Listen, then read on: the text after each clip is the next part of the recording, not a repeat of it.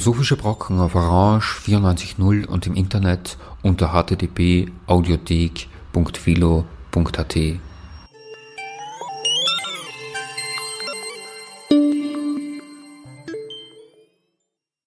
Schönen Nachmittag bei einer Sendung der Philosophischen Brocken. Begrüßt Sie Herbert Rachowitz. Wir haben heute ein gemischtes Programm, kein Gespräch, keinen Vortrag, äh, sondern eine Zusammenstellung unterschiedlicher Radio-Tonquellen zum Thema generell gesprochen Gastfreundschaft. Zu dieser Sendung ist es auf ein bisschen verschlungenen Wegen gekommen. Im September des vergangenen Jahres äh, hat Ulrike Kadi eine Folge der Lesebrocken gesendet und in äh, dieser äh, Lesebrockensendung hat Elisabeth Schäfer eine Rezension gesprochen äh, von einem Buch von Ralf Rother, Das Politische der Dekonstruktion. Ich habe das gehört, fand das äh, sehr anregend, anregend zur Zustimmung, aber auch zu einer Abweichung und habe Elisabeth Schäfer dann vorgeschlagen, dass äh, ich einige Aussagen aus äh, ihrer Rezension herausnehmen äh, würde und sie kommentiere und, und sie ihrerseits dann meine Bemerkungen reagiert. Das ist auch anfangs mal geschehen, hat sich aber dann herausgestellt, dass wir das nicht einfach äh, in diesem 1 äh, zu 1 ein bisschen Insider-Verfahren machen wollen, sondern dass wir da auch zusätzliche Quellen dazu nehmen. Und eine hat sich besonders angeboten äh, zum Thema Gastfreundschaft, wird vielen Leuten einfallen, dass Derrida ein sehr verbreitetes Buch über Gastfreundschaft geschrieben hat und eine französische Philosophin, und Psychoanalytikerin, Anne äh, Dufour-Montel, hat ihn eingeladen, das war eine Vorstellung von äh, ihr, wie man mit Büchern umgehen kann, hat ihn eingeladen, Fragen zu beantworten, die sie ihm im Hinblick auf diese Gastfreundschaft stellt. Das ist dann auch als ein eigenes Buch erschienen. Anne äh, Dufour-Montel ist tragisch verunglückt es gibt von ihr jedoch äh, auf YouTube äh, eine Reihe von Vorträgen in englischer Sprache und Exzerpte eines äh, dieser Vorträge eignet sich sehr gut, das Thema Gastfreundschaft auf eine internationale Ebene zu stellen und zu zeigen, dass das, was äh, Elisabeth äh, Schäfer bespricht, eng verbunden ist mit der französischen Tradition, die durch Derrida und Anne Dufour-Montel repräsentiert ist. Wir haben dann auch noch ein kleines Gespräch gefunden zwischen Richard Brecht und Alexander Kluge über Gastfreundschaft, das in diese Konstellation gut hineinpasst. Beginnen werden wir mit einer kurzen Eintrittsbeobachtung ähm, von Anne äh, Dufour-Montel, die beschreibt, äh, wie man an die Gastthematik herangeht, die dann aber auch gleich äh, die Aufmerksamkeit darauf lenkt, dass es mit dem Zustand der Gastlichkeit äh, in unserer äh, gegenwärtigen Weltsituation nicht äh, zum Besten bestellt ist. Sie formuliert das auch sehr provokant und sagt, im gegenwärtigen Zustand ist Gast und Gastlichkeit die Hölle. Das wird die Herausforderung sein, in dieser Sendung auch, äh, sich äh, mit dieser Diagnose zu beschäftigen und ihr etwas entgegenzustellen, was im Rahmen der mehr vertrauten positiven Konnotationen von Gast liegt. Please come in and be my in my home like if it was yours. Be my guest, you whom I don't know. Can hospitality like forgiveness be offered to the other unconditionally? What allows this gesture to take place? As an experience of an encounter and recognition, hospitality presupposes at least two persons, the host and the guest, and a space where it takes place, institutes a symbolical line of separation between the world of the host and the coming of the wanderer. Present both in the Hellenic world and the Hebraic one, hospitality is holding together, as separated, the profane and the sacred. As such, it can take the figure of a theoxeny, visitation of a god in a, in a house of mortals. In hospitality to a god is severely, severely punished. From here comes the idea that hospitality is a sacred gesture. The hosted guest being the mediator between two divided spheres, allowing a community to grow, coming both as a threat, threat and as a gift. But the threshold has turned out to be an unnamed void for us as hunted subjects who, unlike the Hellenic hero or the Cartesian subject, don't belong anymore to the realm of an ordered space, but are condemned to seek in a much darker night the possibility of relation to the otherness with no guarantee that the hospitality we are called upon to give has a sense anymore. Hospitality has become the gateway to hell. I'm aware that this might sound hyperbolic, but I do, however, mean it seriously. One could picture Cerber in the ancient representation of hell, guarding the entry of the underworld, or Horus in the Egyptian mythology, weighing the good and bad actions as they are presented to them by the new trespassers, as figures of radical hospitality, as they separate the living from the dead. In the face of today's political rules, hospitality is not an invitation for a better life. At most, it offers shelter. But it is a fully armed technological gate serving as a limit and a threshold. Here, the civilized world begins. No trespass. Hospitality is no longer a spiritual ritual, neither a private gesture, nor it is an issue for a whole society anxious to close its frontiers to illegal immigrants and refugees, the desperate solicitants of this world. From this moment, it has turned into a question of who is deserving it and who simply isn't. To whom will we extend our pity, our compassion, our acknowledgement, or for that matter, our contempt. Hospitality simply has become another item in an arsenal that the host commands, no return or reciprocity expected.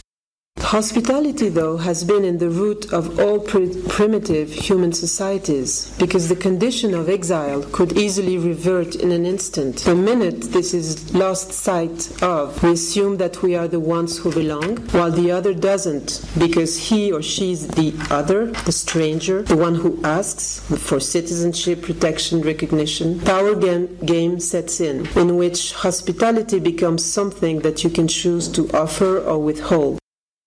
Dieses sich über die ganze Welt bewegende Denken steht bei genauerer Betrachtung jedoch gerade in kritischem Abstand zu dem, was wir mittlerweile selbstverständlich Globalisierung nennen und gegenwärtig damit beinahe schon automatisch die Krise des geteilten öffentlichen politischen Diskurses, das Scheitern einer Welt der Teilhabe, der Mitteilung, der öffentlichen Verhandlung von Interessen und Erfahrungen bezeichnen.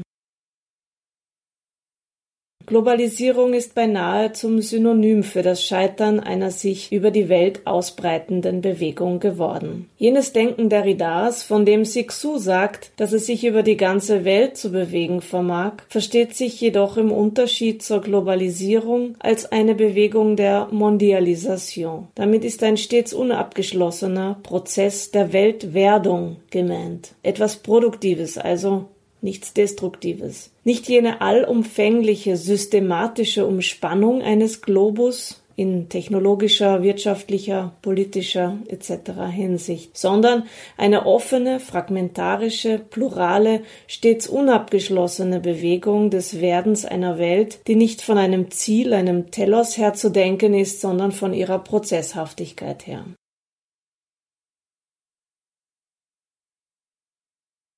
In ihrer Differenz können Globalisierung und Mondialisation deutlich machen, dass eine systematische, teleologische Umspannung der Welt als Globus und das vielleicht notwendige Scheitern dieses Projektes immer auch schon nach einer anderen Ordnung ruft, einer anderen Anordnung von Staaten, von Subjekten, von Institutionen, von Körpern.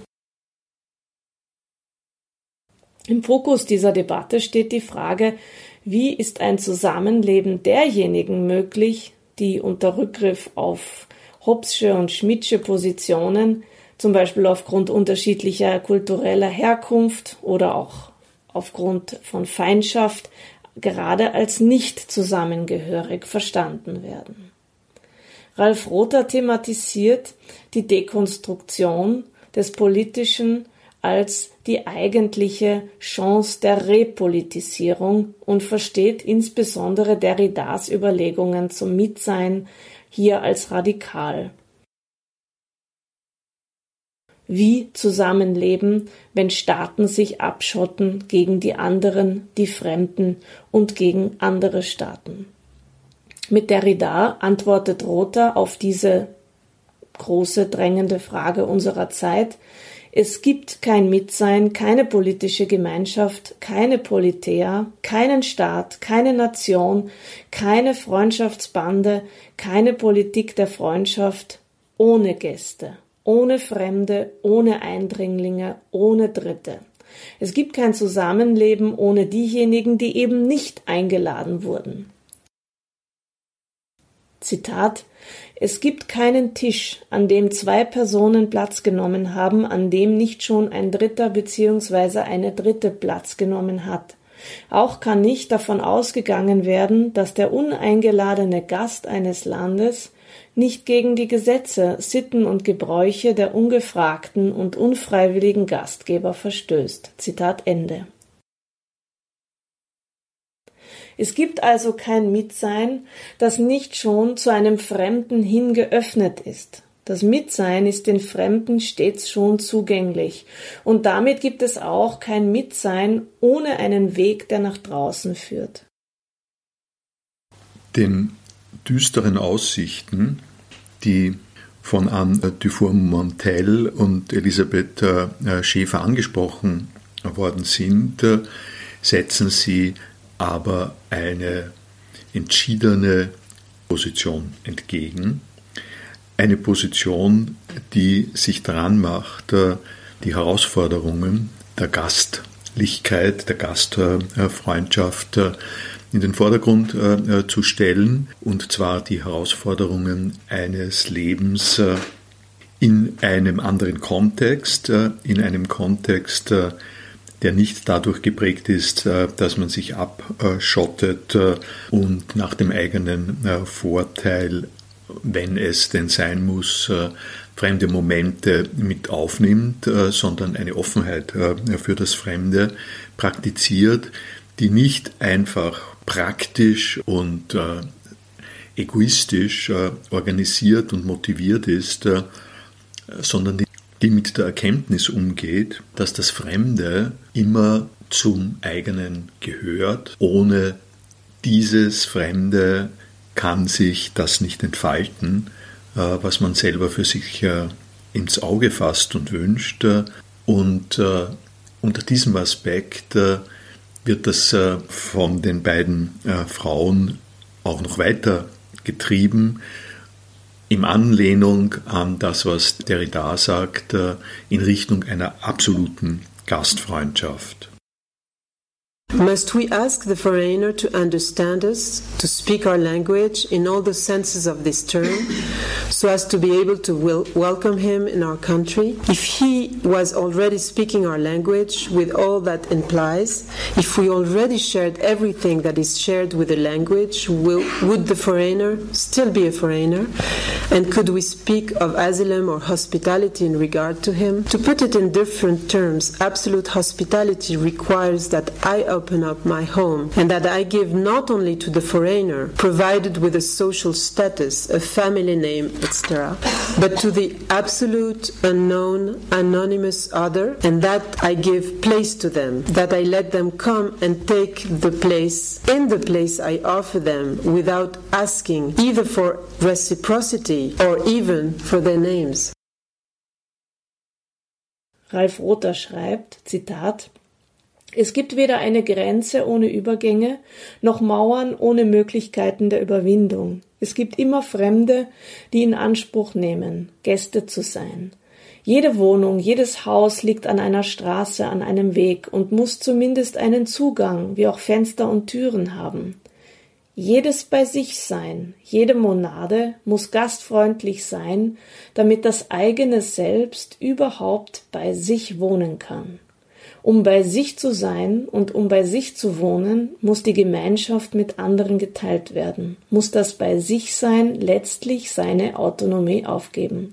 In diesem Sinne gibt es kein soziales Band und keine Kultur von Gemeinschaft ohne ein Prinzip von Gastfreundschaft, das diese Gemeinschaft öffnet und zugleich Ankömmlingen und Fremden uneingeschränkt aussetzt. Zitat Ende.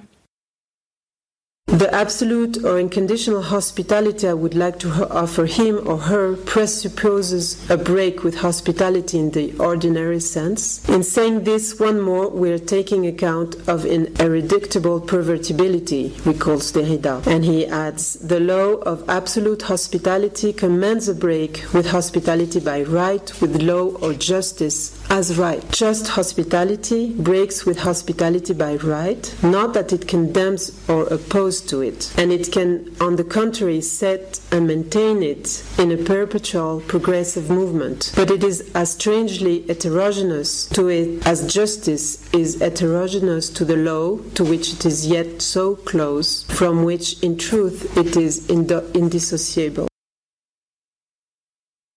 The transcendent quality of hospitality, neither religious nor purely political, would be this point where the other impacts our inner selves, urging us to offer shelter to the other within ourselves, the other as the possibility to become oneself, is, since the Freudian revolution, a pact with the possibility of the insanity within.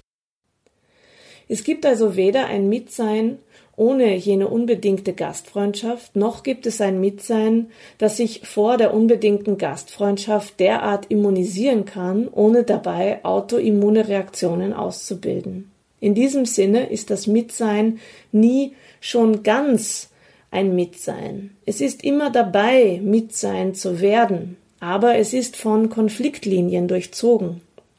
Gastfreundschaft, so Derrida, lässt sich daher nicht ohne eine Gastfeindschaft denken.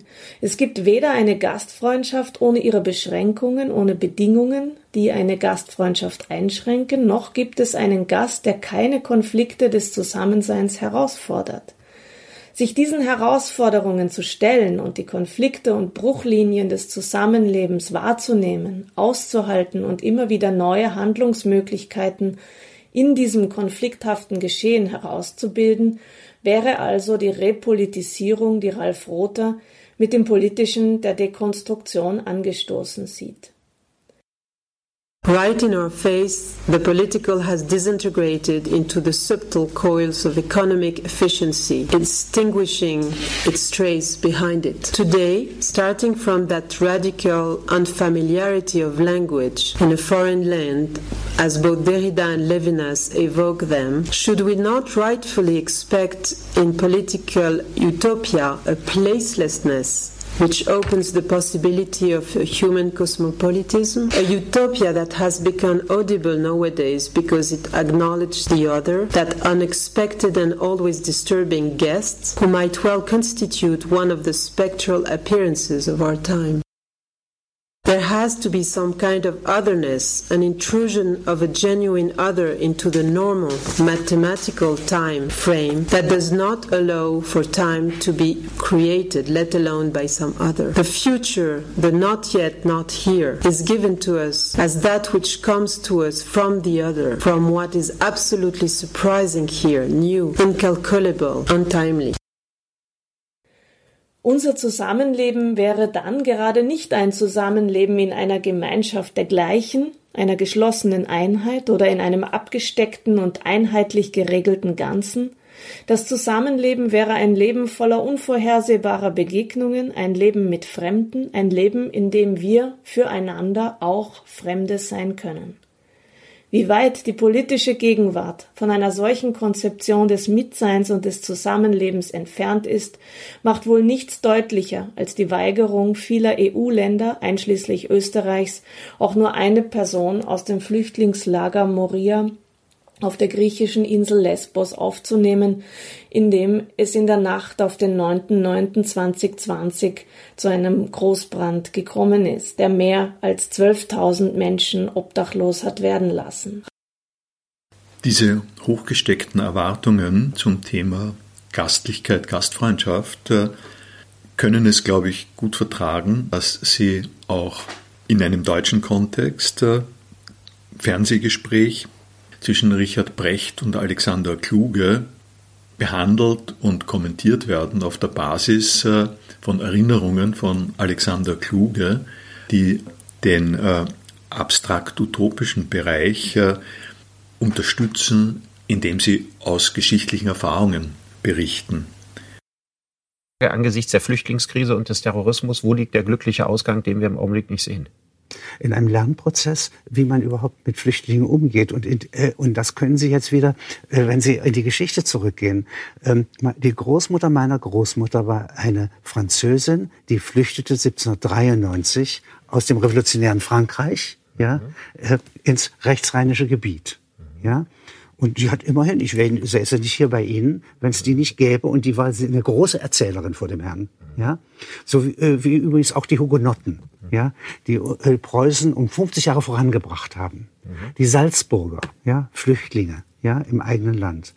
Und in dem Moment, in dem ich jetzt noch 1956 dazu assoziiere, wo auf derselben ungarischen Grenze, ja, Ungarn über die Grenze kommen, und die gehen zum Teil weiter in die USA und sind heute auf Lehrstühlen in Harvard und Stanford. Ja, das ist ein Intelligenzschub von Ungarn gewesen, ja, mhm. die nach dem niedergeschlagenen Aufstand, Ungarn Aufstand 56. Kommen. Mhm. Dann ist sozusagen der Dreck unter den Sohlen von Flüchtlingen, ja, die äh, jetzt in Ungarn aufgehalten sind, ja, ja nicht anders erzählt. Ja. ja. Und indem ich sozusagen nicht linear und verkürzend erzähle, sondern durchaus etwas eine breitere Fläche, so wie ein Floß entwickle. Ja. ja? Bin ich eben nicht nur Schwimmer, ja, ja. sondern das Floß trägt mich. Ja. ja. Und das geht anderen Menschen so. Also anders gesagt, gegen die Angst helfen nur Vertrauensverhältnisse. Mhm. Und wenn Sie zum Beispiel, nehmen Sie es mal, äh, übersetzen Sie es mal, kontrollieren können wir das ja alles nur in, in Intimitätsdimensionen. Mhm. Ich kann zum Beispiel, ob ich jemanden mag oder nicht mag, ja, mhm riechen, tasten und so weiter. Mhm. Da bin ich in der ersten Natur. Mhm. Ja? Und da können Sie doch auch sagen, ich brauche Vertrauen, mhm. um jemand anders zu küssen. Mhm. Ja? Mhm.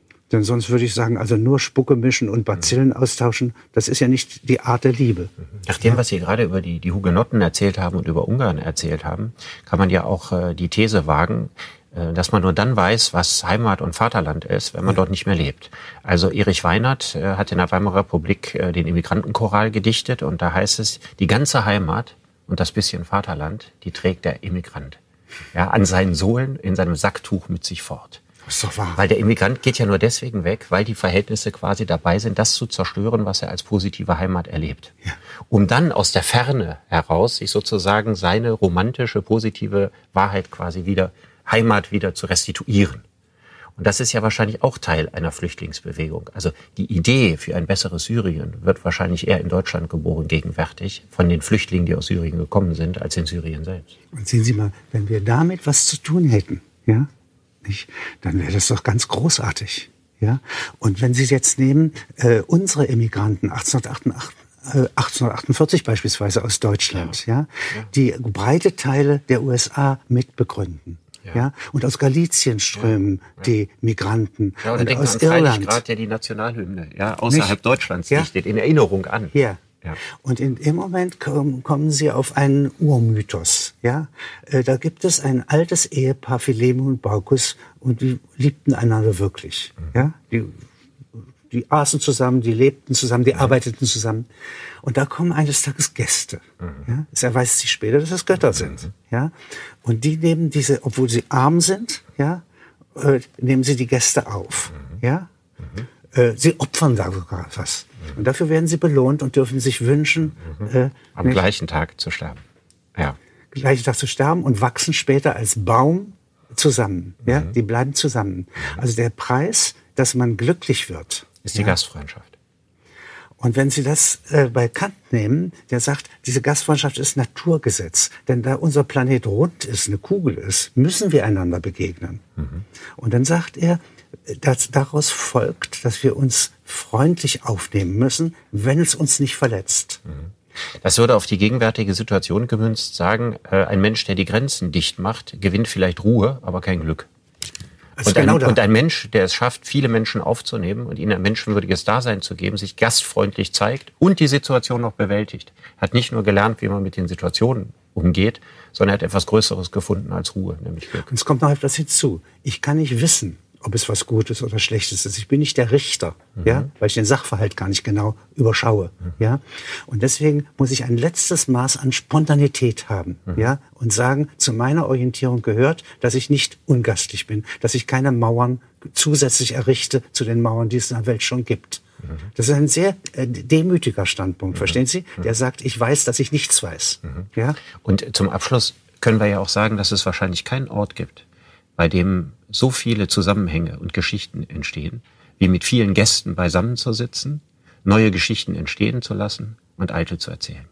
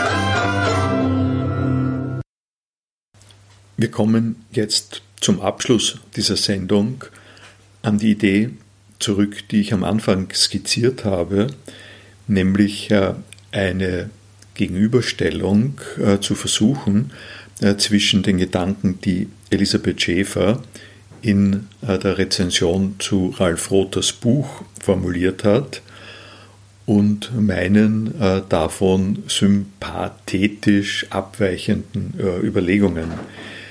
Die Zitate von Elisabeth Schäfer haben wir am Anfang äh, schon gehört. Hier kommen jetzt äh, meine Reaktionen äh, darauf, die das Thema zu erweitern versuchen, um das Problem der Gerechtigkeit, das sich mit Gastfreundschaft nicht einfach deckt.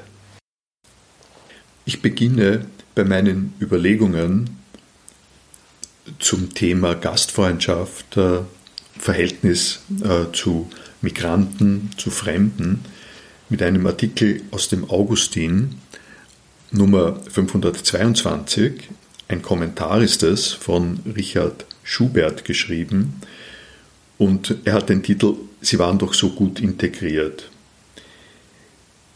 Es geht um die Abschiebung vor einem Monat äh, in etwa einer integrierten äh, Familie mit Kindern nach Armenien und darum, äh, dass eine weit verbreitete Argumentation diesbezüglich ist, dass angesichts dieser Wohlintegriertheit die Gewährung eines humanitären Bleiberechts doch wirklich angezeigt erscheint und gut begründet werden kann.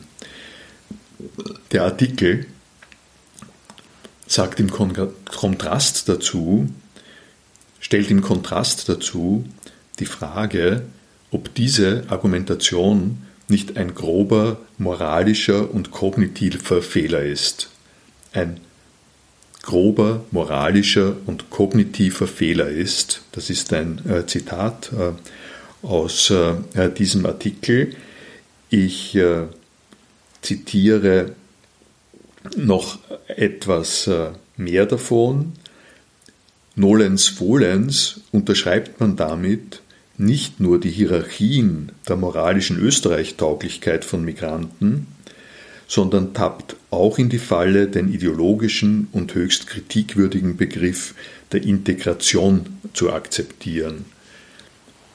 Richard Schubert äh, sagt dazu, gibt dazu ein sehr plastisches Bild, in dem er fragt, äh, ob nicht äh, eine Kopftuch tragende Wiener Friseuse möglicherweise besser integriert ist als ein auf die Praterwiesen kotzender Lederhosensteirer. Da ist jetzt auch ein bisschen Fremdenhass drinnen, der allerdings äh, in die Bundesländer gerichtet ist und äh, nicht in das Ausland. Aber man versteht, äh, was gemeint ist. Der Punkt ist der, dass die Bezeichnung und die Qualifikation bestens integriert, sehr lokal und sehr gnadenartig quasi auf ein ein altes Verständnis des Toleranzprinzips äh, aufbaut und nicht äh, die Gerechtigkeit, äh, die an dieser Stelle eigentlich zu fordern wäre, erfüllt. Das wird auch ausgesprochen in einem Zitat, das in dem Artikel auch drinnen steht, von Maria Barischitz, die sagt, das zitiere ich nochmal, Wer also die gelungene Integration als Argument gegen derartige Abschiebungen anführt, spielt einer diskriminierenden Erzählung in die Hände, einer, die uns vermittelt, dass es gute und schlechte Migrantenkinder gibt, solche, die eine unbeschwerte Kindheit mehr verdienen als andere, und jetzt kommt noch äh, ein Extragewicht darauf, warum? Nur weil sie es schaffen, den Erwartungen gerecht zu werden, die die Mehrheitsgesellschaft an sie stellt.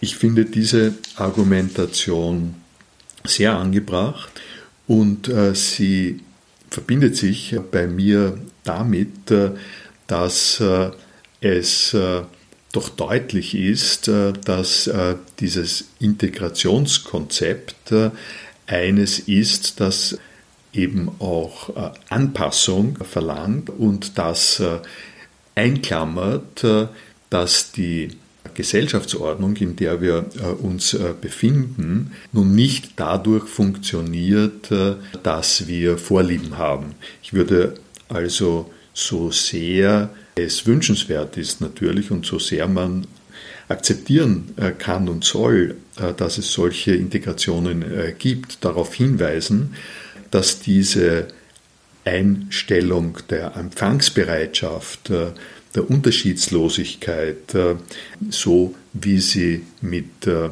Tina als einer, einem Vornamen für die abgeschobene Familie verbunden ist, dass das doch auch sehr damit zusammenhängt, dass in überschaubaren kleinen äh, sozialen äh, Kontexten etwas gut gegangen ist, was aber nicht alles das ausmacht, was in der Gesellschaft äh, passiert. Der zweite Hauptbegriff, der an der Stelle einzuführen ist, mit Liebe und Vorliebe im Kontrast stehend, ist Gerechtigkeit. Und Gerechtigkeit beginnt nicht mit äh, Empfangsbereitschaft und mit äh, einem Willen zu einer Erkundung von Neuem und anderem, sondern Gerechtigkeit beginnt mit Gleichberechtigung, mit der Forderung nach Gleichberechtigung und diese Forderung nach Gleichberechtigung, die setzt Unterschiede voraus. Sonst hätten wir den Begriff und das Problem der Gerechtigkeit nicht, äh, wenn wir nicht äh, vor der Frage stünden, wie viel an den vorhandenen Ungleichverteilungen dadurch beseitigt, äh, verbessert, ausgeputzt werden kann, dass wir ein gerechtes Verfahren finden, das für alle gilt und nicht einfach nur für die, die wir kennen, die also außerhalb unseres äh, Sympathie- und Kenntnisbereiches äh, auch sich befinden. Und um das einmal ganz scharf äh, zu sagen, das steht nicht im Artikel von Richard äh, Schubert, aber das muss man, denke ich, doch an der Stelle mit hineinnehmen, um einen zweiten Vornamen zu nennen. Das ist äh, Sona. Sona als Vorname eines Mannes, der in Österreich aufgewachsen ist äh, und einen Asylbeamten erstochen hat. Nach äh, mehreren schwierigen, konfrontationsgeladenen äh, Zusammenhängen und nachdem er wieder illegal nach Österreich eingewandert er ist, obwohl er in Österreich Aufenthaltsverbot gehabt hat. Das ist eine Frage sicherlich nicht äh, der besten Integration, sondern aber das Wohl eine Frage der Gerechtigkeit. Wie gehen wir mit jemandem um, der solche Ansprüche der äh, Gerechtigkeit äh, stellt, nicht vielleicht in diesem krassen Sinn skandalös und, und schwer nachzuvollziehen, aber doch immerhin, um es ein bisschen milder zu sagen, in einem Fall, in dem genau dasselbe äh, stattfindet äh, wie in der abgeschobenen äh, Familie, nämlich der Rechtsweg ist beschritten worden. Der Rechtsweg ist äh, das eine vor dem Hintergrund einer Unterscheidungslosigkeit und Empfangsbereitschaft, das andere vor dem Hintergrund einer Unterschiedlichkeit, einer real existierenden Unterschiedlichkeit und dem Versuch einer Gleichberechtigung, ähm, die man damit äh, verbinden möchte, die man herstellen äh, möchte. Und wenn man diese beiden Achsen weiterdenkt, äh, dann hat man auf der einen Seite eine Aussicht auf Altruismus und um es auch noch ein bisschen zuzuspitzen, nach einer Entäußerung, nach einer Selbstaufgabe, gerade zugunsten von einer Empfangsbereitschaft. Und auf der anderen Seite steht sowas wie der kategorische Imperativ, nämlich äh, ein Hinweis darauf, äh, dass äh, es wichtig ist, dass für alle die Gesetze gelten und die Gültigkeit der Gesetze ist aber zu verstehen als ein Ausgleichsmoment real existierender Unterschiedlichkeit und äh, ist äh, eine Einstellung, die führt zum Studium der juridischen Lage und nicht zur Gastfreundschaft. Die Frage, die ich stellen möchte nach diesen Überlegungen, ist äh, die, ob es nicht ein Problem äh, ist, äh, dass diese beiden Einstellungen einander hochlizitieren auch, dass die miteinander in einen Konflikt gestellt werden, in dem das Interesse an der Aufgeschlossenheit dem anderen gegenüber wenn man es äh, in der entsprechenden Eindeutigkeit und äh, ich sage jetzt mal Kompromisslosigkeit durchspielt, äh, eine radikalisierte, eine, davon affizierte und dagegen sich artikulierende Position des aber das ist doch nicht gerecht produziert. Und wie diese Einstellung, dass Gerechtigkeit äh, unerlässlich ist äh, und damit aber auch das geschriebene und das administrierte staatliche Eingreifen in dem Zusammenhang, damit zurechtzukommen, sehe ich als eine große Aufgabe.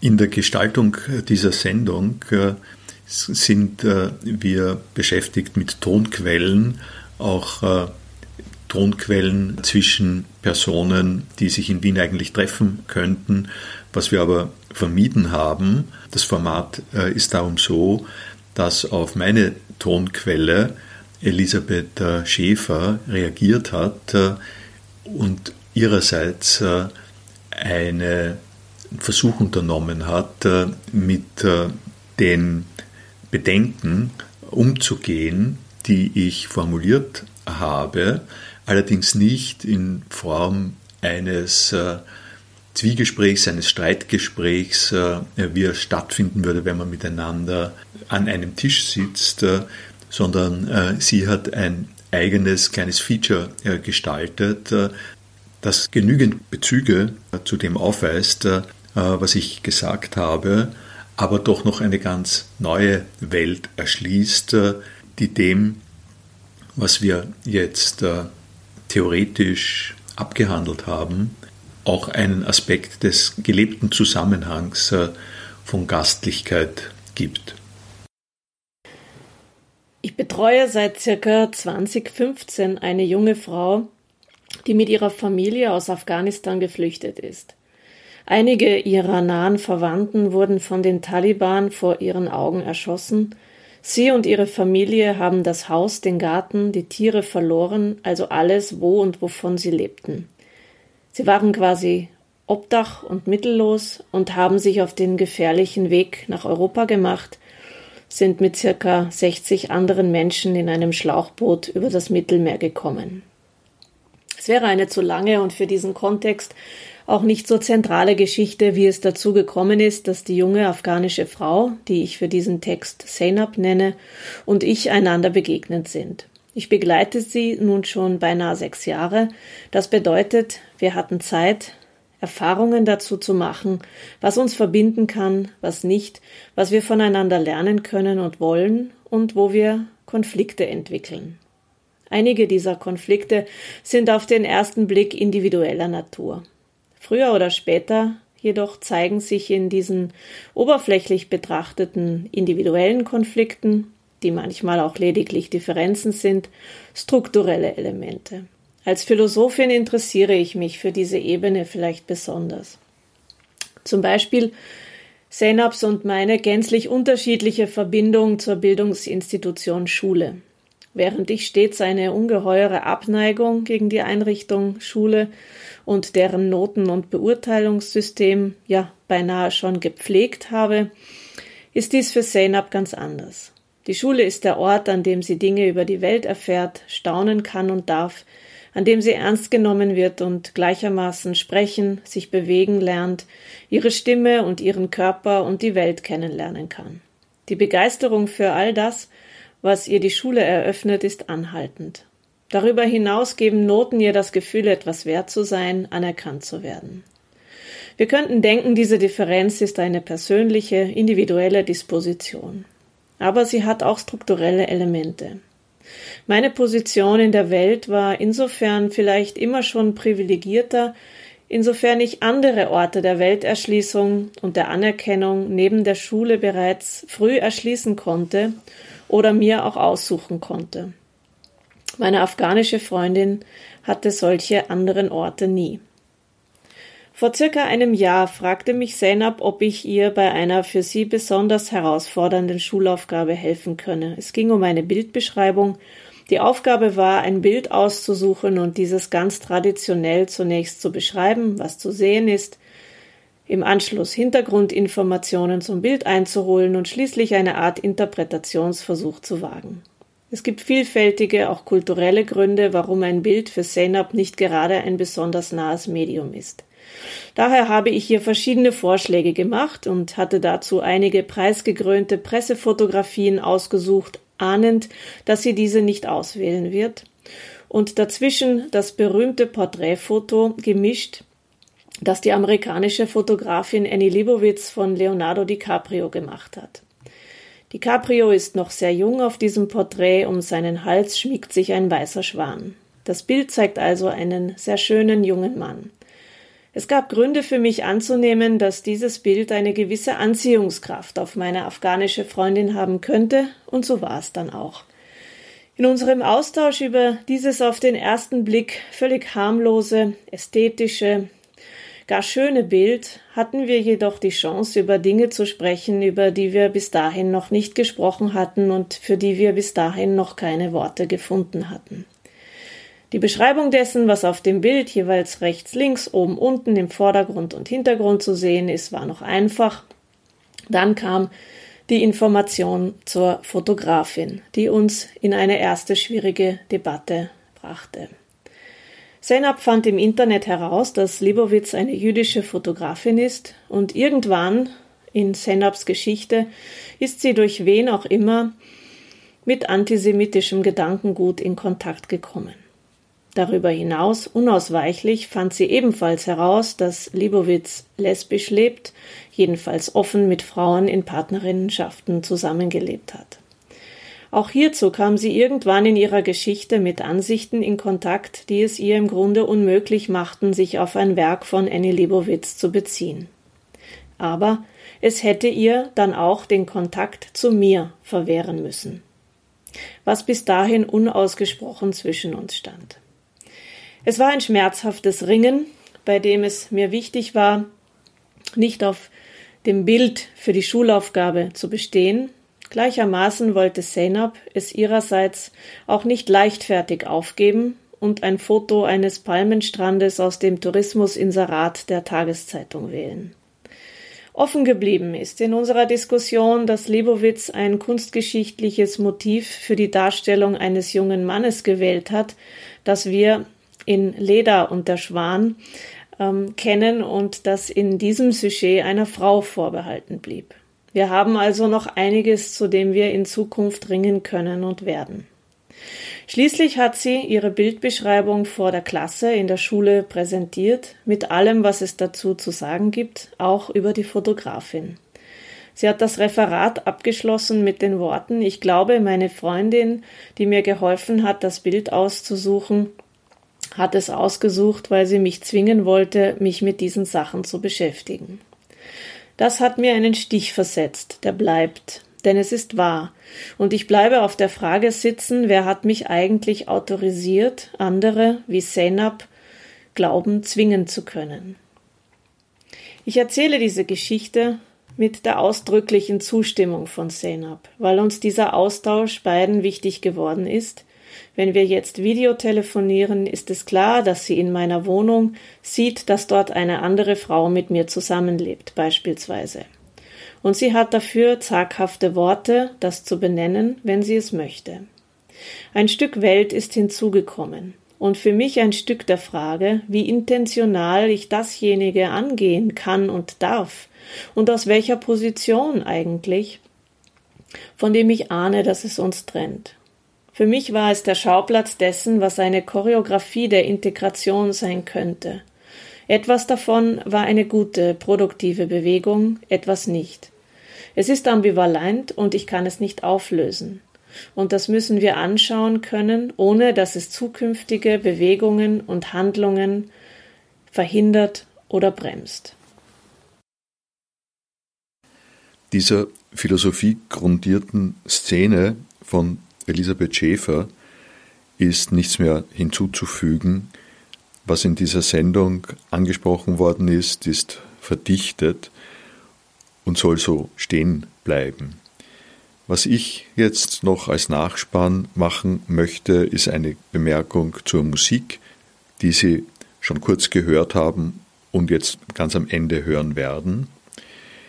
Es gibt äh, die englische Bezeichnung There is a host to a radio program, also ein Gastgeber wird äh, genannt für äh, den Präsentator des äh, Radioprogramms. Und so ein Host äh, bin ich ja in diesem Zusammenhang und damit in einem etwas abgewandelten Sinn auch verantwortlich für die Gäste, die hier auftreten und zu den Gästen gehört auch die Musik, die musikalische Darbietung. Da habe ich mir gedacht, es naheliegend, nach afghanischer Musik zu suchen. Die Erfahrung, die man dabei macht, ist die, dass einem zunächst mal das ins Auge springt, was allen ins Auge springt. Äh, das sind äh, die Nummern in Spotify, äh, im YouTube natürlich, dann auch in entsprechenden kommerziellen Unternehmungen, Afghan Music und solche Dinge. Als ich mir diese Videos angesehen habe und die Musik angehört habe, bin ich allerdings zunehmend ratlos geworden, das wollte ich nicht. Die Musik, von der ich nichts äh, verstehe, deren Hintergrund ich nicht kenne, die Sänger, von denen ich nicht weiß, äh, wie sie sich verhalten haben im Exil oder in Afghanistan selber, die kann ich äh, nicht einfach so reinnehmen.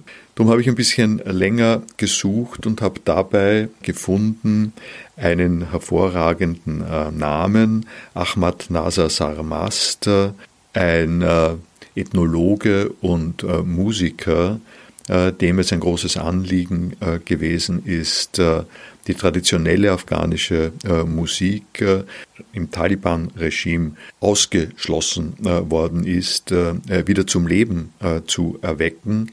Er hat das Afghan National Institute for Music gegründet und hat insbesondere auch ein Afghan äh, Women's Orchestra äh, gegründet, das auch ähm, auf äh, Tournee in den USA und Europa gegangen ist. Und von diesem Orchester stammt die Musik, die Sie hören werden jetzt. Dazu zu sagen ist bloß noch, dass die Auswahl, die ein Gastgeber an der Stelle trifft, doch keine willkürliche ist, keine völlig unvoreingenommene ist, äh, sondern dass äh, man sich an diesem kleinen Beispiel überlegt, äh, was man einlädt in eine Sendung und dass das in die Gesamtbetrachtung, der wir jetzt gefolgt sind, dazugehört.